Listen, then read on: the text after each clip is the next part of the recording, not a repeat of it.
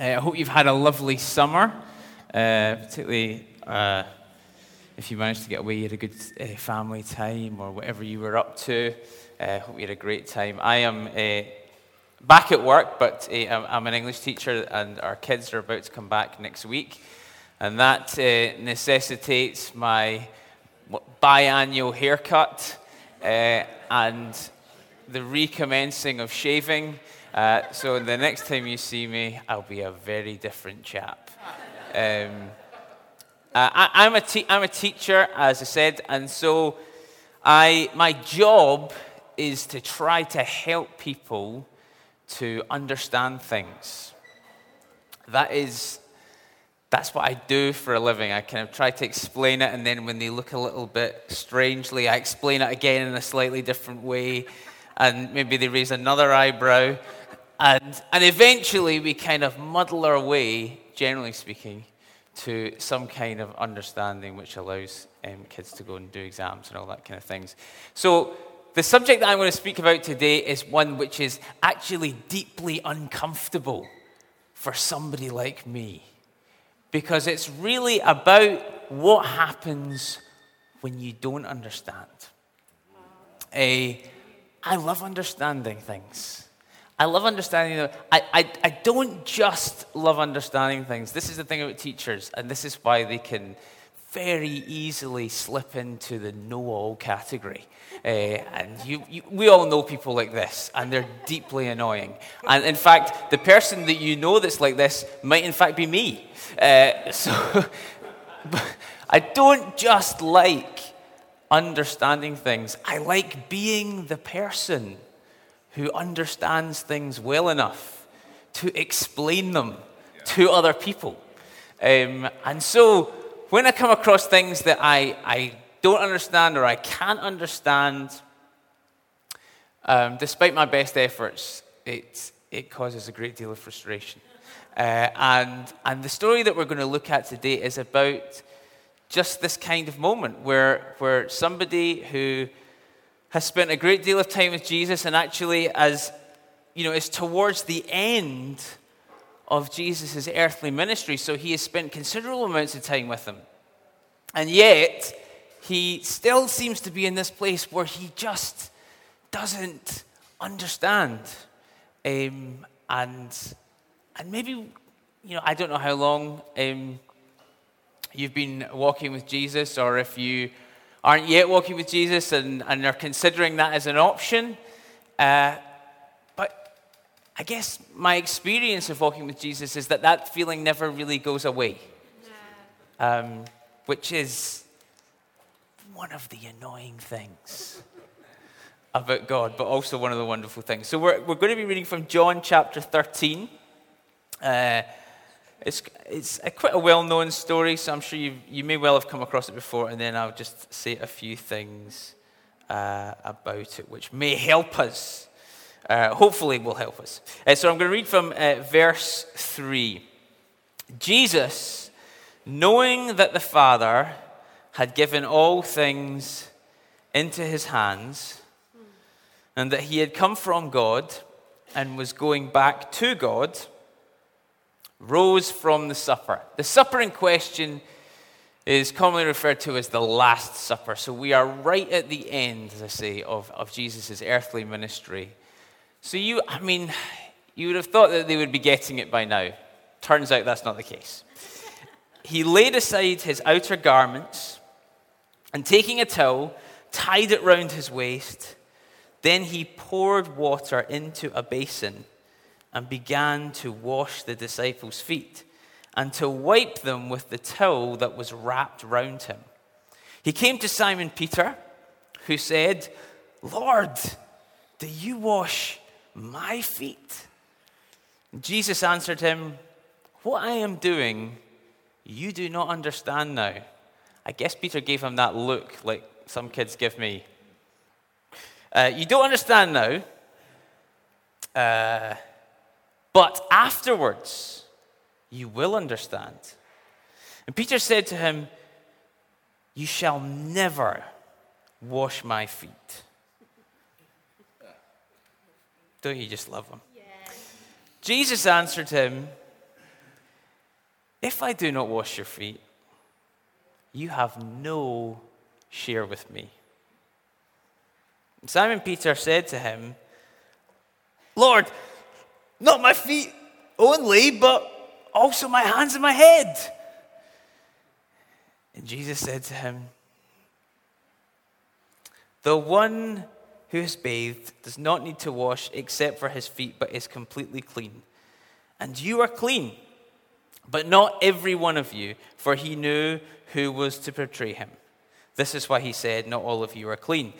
But he washed their feet and put on his, out, on his outer garments and resumed his place. And he said to them, I mean, don't you just love Jesus? He said to them, Do you understand what I have done to you? Clearly, no. Clearly, the answer is they don't. You call me teacher and Lord, and you are right, for so I am. If I then, your Lord and teacher, have washed your feet, you ought to wash another, one another's feet. For I have given you an example that you also should do just as I have done to you. Truly, truly, I say to you, a servant is not greater than his master, nor is a messenger greater than the one who sent him. If you know these things, blessed are you if you do them. Let's pray. Lord Jesus, I thank you, Lord, for your amazing Bible, Lord, and for these incredible stories that have come down to us through the centuries and that wouldn't have come down to us had your Holy Spirit not inspired people to write them down and preserve them, sometimes at incredible cost to themselves, sometimes at the pain of their very lives being taken away from them. They, they preserve this incredible record of your earthly ministry that we might be able to, to learn from it today. But we know, Holy Spirit, that it is your, you breathing on your word and making it flesh again in our lives that causes the transformation. So we invite you, Holy Spirit, come to us right now. Open our eyes and help us to better walk with you. In Jesus' name. Amen. Amen. Okay, so the, the first thing that we notice from this passage is that the inability to cope with a lack of understanding can keep us from God's purposes from our lives, for our lives. And that is, that is hugely important. That because we don't understand something, it can actually prevent us entering in from the thing that God has for us. In verse 8, Peter says, You shall never wash my feet. Don't you just love it? Like two verses later, he's washing his feet. But nevertheless, I mean, I wonder if you've ever said something like that to God. I will never. Or, or even worse, you shall never. but there is, there is some anguish in this. You can see the struggle within Peter to go with Jesus to a place where he doesn't understand. And this struggle is actually the struggle that is common to, to all of us because it is the urge towards independence. I mean, think about it. He, he's initially refusing to accept, to allow Jesus to serve him. I mean, the same tension is apparent in Peter actually all the way through the Gospels. It's apparent when he, he says to Jesus, just after he tells him that he, he believes that he is the Christ, uh, he tells him that he can't possibly go to Jerusalem and die for the world. Um, and then, and then, not long after, this incident that we read about where, where Jesus washes his feet. You know, there they are in the garden. The Roman soldiers show up to arrest Jesus. And Peter whips out the sword, chops a guy's ear off. Um, hard to see how that would help in that particular situation. But, but it's the same thing. It's, it's the same difficulty that is going on within him. Where, yes, I love Jesus, and yes, I'm following you. But when I don't understand, I want to take up the sword, as it were, take matters into my own hands and sort this out for myself. In one level, this is entirely reasonable and entirely understandable. Um, there's, there's an amazing uh, book that I've read recently about uh, the All Blacks rugby team. Uh, and one of the traditions that the All Blacks have in their rugby team, one of the things I think that makes them so great is that they always leave their changing rooms spotlessly clean. They have this, this, this ethos nobody clears up after the All Blacks. We take responsibility for our own stuff, which is laudable and amazing. And I thought about this and I thought about what it must be like to, to be um, a young man who has maybe followed the All Blacks their whole childhood. And they've looked up to the great players, you know, the, the kind of 100 cap guys in the All Blacks. And I suppose the greatest player of our era was a guy called Richie McCaw who won two World Cups as captain of the All Blacks. He was, he's the most capped All Black of all time. What it must be like to have been a young boy growing through school, playing rugby, dreaming about being an all black one day, and looking up to this great man, Richie McCaw, who embodies everything in a sense that you want to be. And then a day comes where you get picked to play for that team. And you, you run your heart out during the game and you play well, and then it comes to after the game and you're in the changing room, and this great man that you have almost worshipped your entire life picks up a broom and starts to sweep the floor around your feet. What would that do to you as an 18 year old? I think what it would do to me is there is no way that he is clearing up for me. I mean, you would be fighting him over the broom. There's no way you're clearing up for me. And that's actually how it works. That's how they get everybody to clear up. Because that is how they feel. You know, I, I can't let you do this, so we'll all do it. And I think some, some of that must have been in Peter. There's no way I'm allowing this to happen. There's no way you're going to clear up for me. You know, you are the one, Jesus, who made the dust. You're not clearing it off my feet. You've done your job. I'll do mine. You know, you're the one who breathed on the dust and made a, a human. You're not washing it off my feet. You're not taking the place of a, where a slave would be in this culture. And yet, Jesus says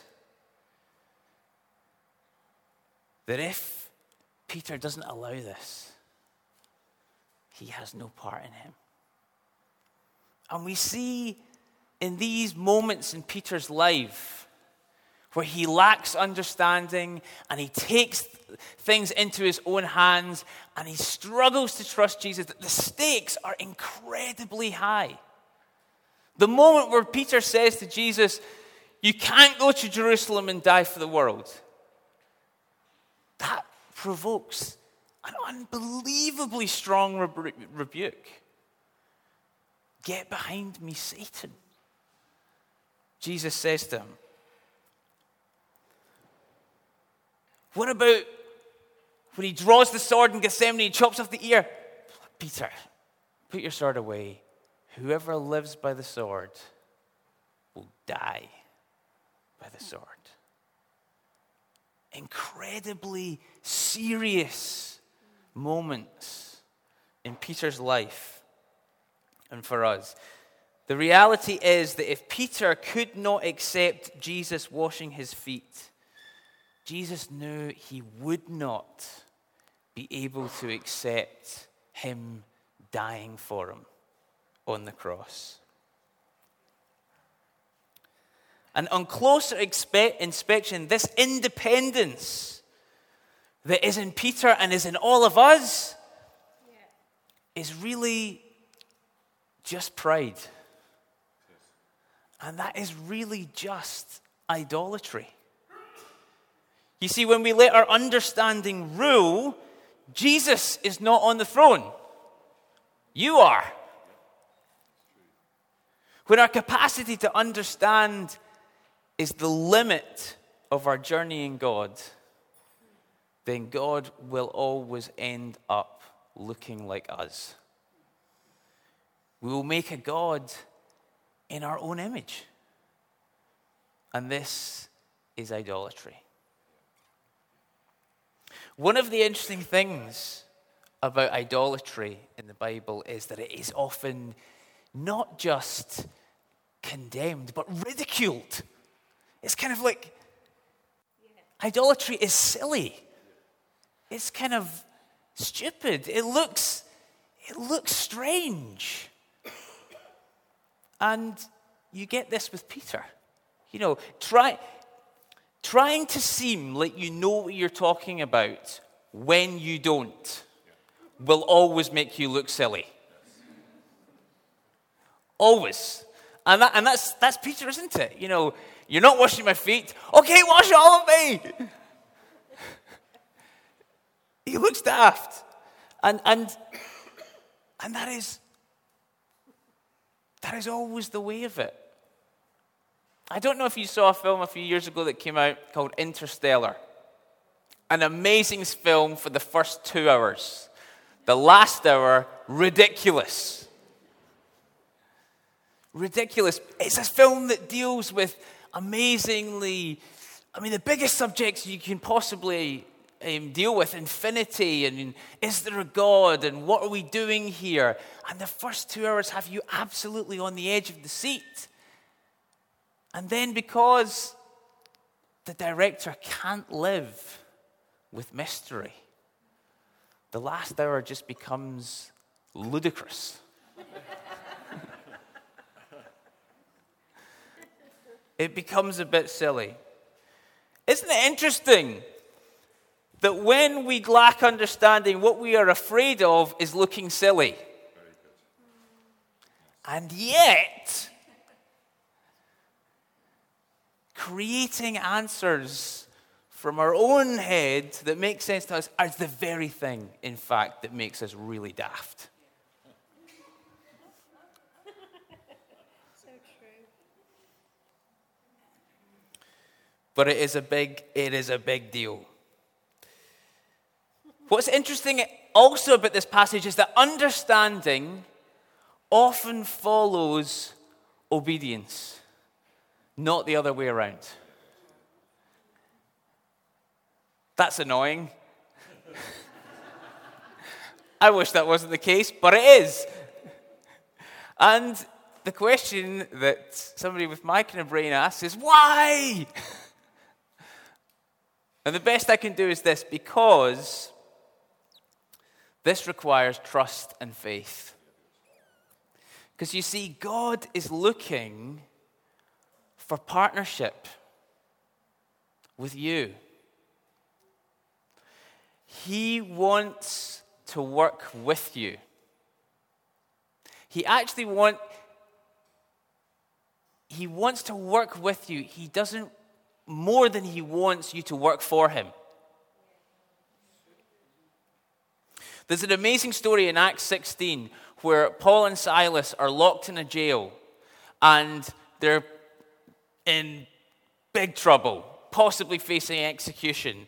And God does an extraordinary miracle. There's an earthquake, the doors fly open, they get out.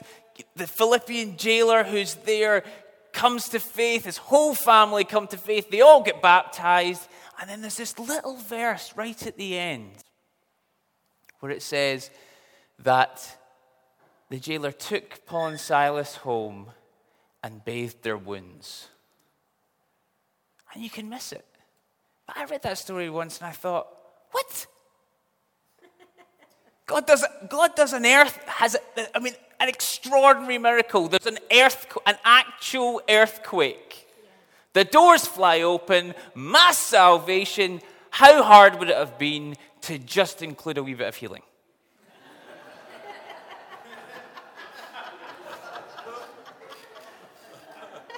I mean, I mean, it's like it's like we're 99% of the way there.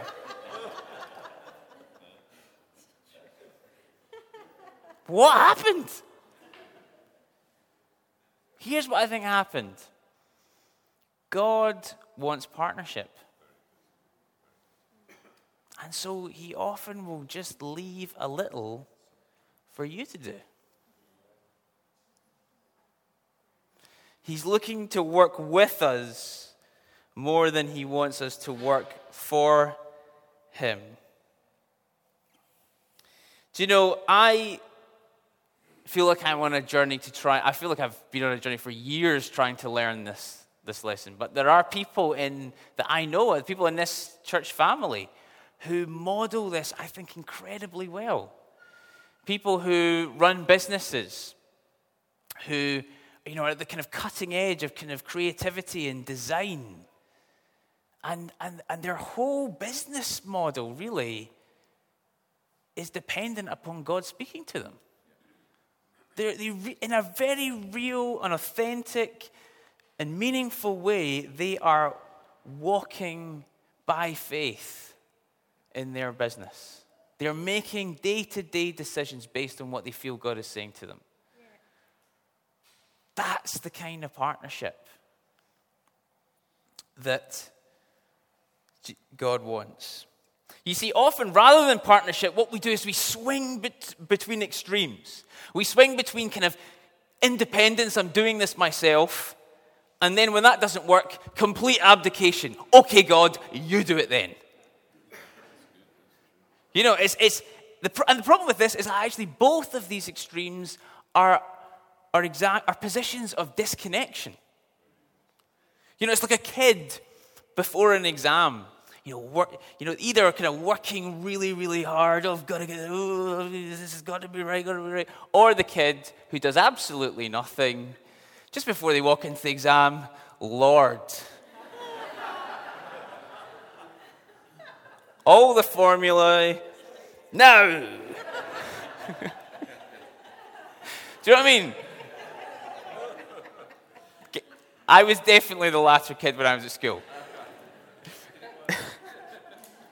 And, and, and what, what's happening in these moments is not really so much that kid who's kind of doing that, they're not, they're not kind of praying a prayer as, as the New Testament would know it.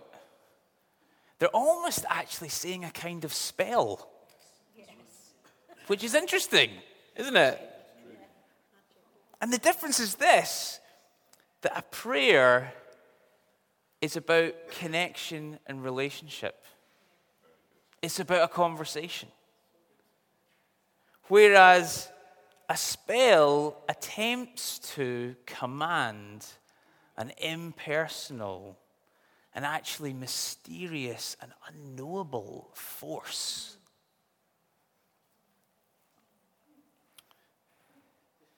And sometimes I think these two positions of disconnection are actually pre- predicated upon a misunderstanding of God's character. Sometimes I think of God like my primary school art teacher. I wonder if you had a primary art school te- primary school art teacher like me. What, my primary school art teacher, I would just spend, you know, I mean, it felt like hours. It was probably seconds coming up with this beautiful painting and I would desperately hope that my art teacher wouldn't come round to my group. Because invariably, when she did, she would grab a crayon and say, Very good, Philip, but, and then scribble all over my work. And she would walk off thinking she had greatly improved it. And I would think, It's not mine anymore. And sometimes this is what we think God is like. We think, actually, his interventions will be so intrusive and so overwhelming that actually we kind of want it to be, to be ours.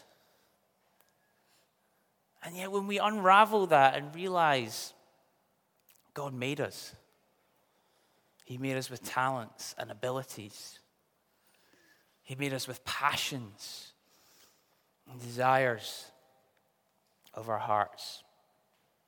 We realize that God, God's role is to release these things and help us to be more fully the people that He made us to be. You see, I don't think Peter at Pentecost, you know, I don't think the Spirit, Holy Spirit zapped him and he suddenly just knew a complete chapter of the prophet Joel. No. You know, I don't think that's what happened. No. I think, I think he actually memorized that yeah. through study. I think he was poring over the scriptures probably in the 40 days after Jesus was resurrected and thinking, wow, I can't believe this. This is awesome. And then in the moment, yes, the Spirit came upon him. But it's that amazing combination of spirit and dust creating life.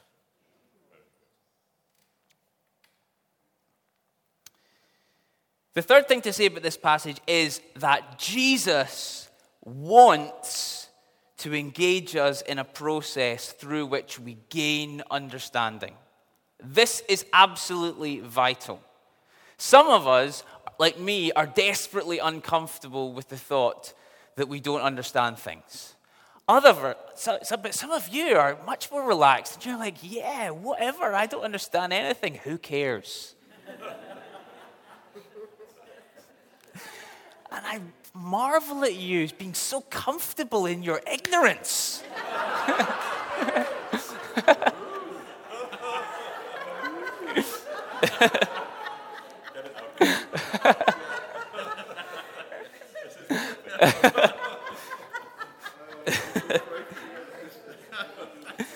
but I think it's fascinating. I think it's fascinating that, yes, Jesus pushes Peter beyond the point of his understanding. And almost immediately after that, he asks them, them all, Do you understand what I just did for you? Do you understand? You see, understanding is tremendously important because as Jesus goes on to say, you know, what I've done for you, I want you to do for others.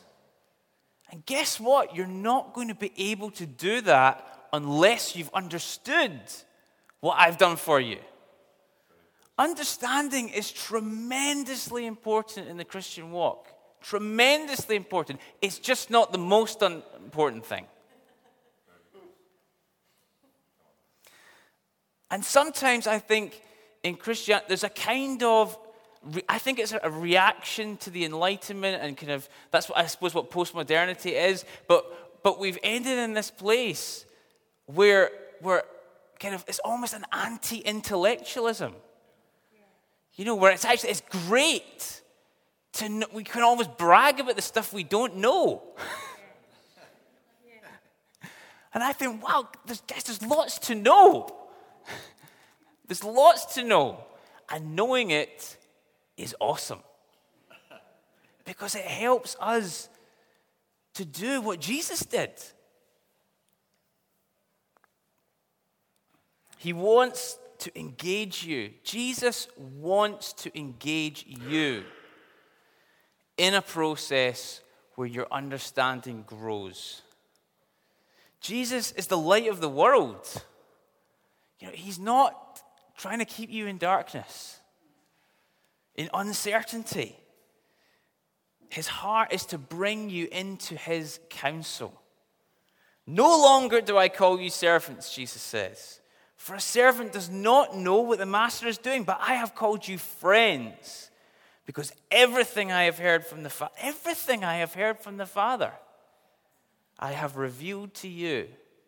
I don't know about you. I'm not sure I've got hold of everything yet. Everything I've heard from the Father, I've revealed to you. Understanding is necessary to build and to pass on and to disciple. And actually, the reason for that is right at the end. Verse 17 If you know these things, blessed are you if you do them. Understanding, and this is where often things go dreadfully wrong in the church, understanding should not be separate from action. It is not tenable to believe in the gift of speaking in tongues and not eagerly desire it. It's not tenable to believe in prophecy and not actively seek it. It's not tenable to believe that Jesus can heal and wants to heal and not pray for the sick. These are not tenable positions because understanding and action are supposed to be together. If you know these things, says Jesus, blessed are you if you do them. I suppose in the end, to bring this into land, the key verse, which is a verse I've been thinking a lot about for a long time, since actually Andy Fulton spoke really insightfully on it, and that was probably about two years ago, is Proverbs 3 6. Trust in the Lord with all your heart and lean not on your own understanding. In all your ways, acknowledge him, and he will make your paths straight. The word that is often translated acknowledge is yade, which, if you put it into Microsoft Word, will always autocorrect as Yamaha. I've discovered.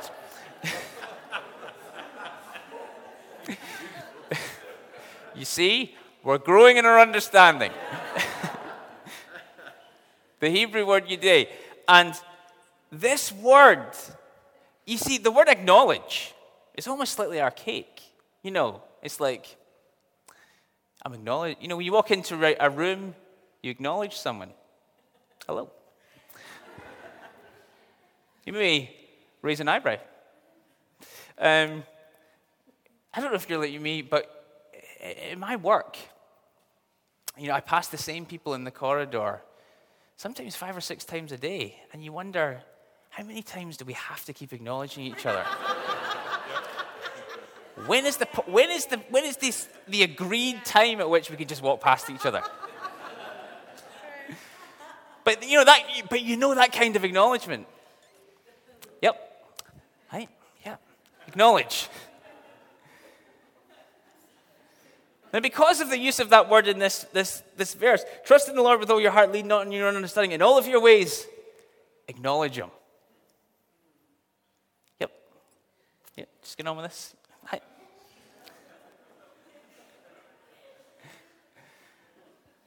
Can that be what it means? No. no, because the Hebrew word that's used for acknowledge is yadeh, and that means knowing something or someone intimately. Actually, a better translation would be in all of your ways, know him. Know him. In everything, you, in, in everything that you do in your life, know him. Know him with you. Know Him alongside you in all of your emotions and confusions and feelings and wonderings and doubts and, and dreams and will this work. If you can know Him, if you can let Him know you in these moments, then the promise of the proverb is that He will make your paths straight. And what is a straight path? But one on which the King of glory can come. Not just to your own life, but to the lives of those around you. A voice cries in the wilderness, Isaiah 40 says, Prepare the way for the Lord, make straight in the desert a highway for our God. Every valley shall be lifted up, every mountain and hill be made low, the uneven ground shall become level, the rough places a plain, and the glory of the Lord shall be revealed, and all flesh shall see it together. In the prayer that Jesus prayed just before he went to the cross for you, he said that the glory that he had received from the Father, he had given to you. And if we can know him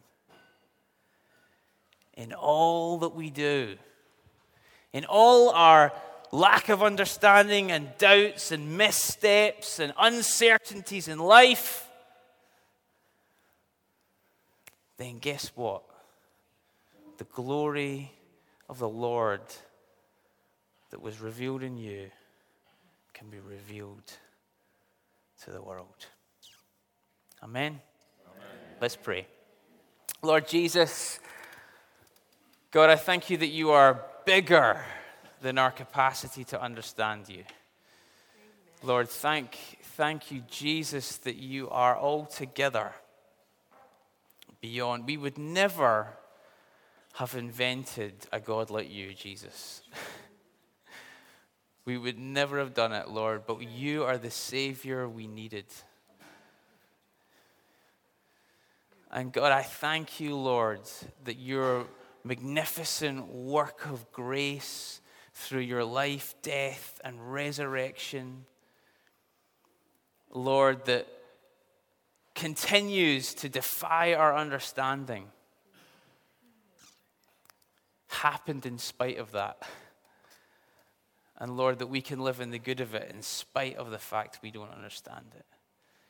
And God, help us to know you in every moment of our lives, in every un- misunderstanding, in every moment where we lack understanding, in every confusion, in every moment where we pray for someone and they don't get healed, in every moment of celebration where we feel we understand it and yet we later discover we don't. Lord, help us to know you and to trust you and to understand that all of this is rooted in the fact that you are good and your character is good and just and right and holy. We love you, Lord. Bless us in Jesus' name. Amen. Amen.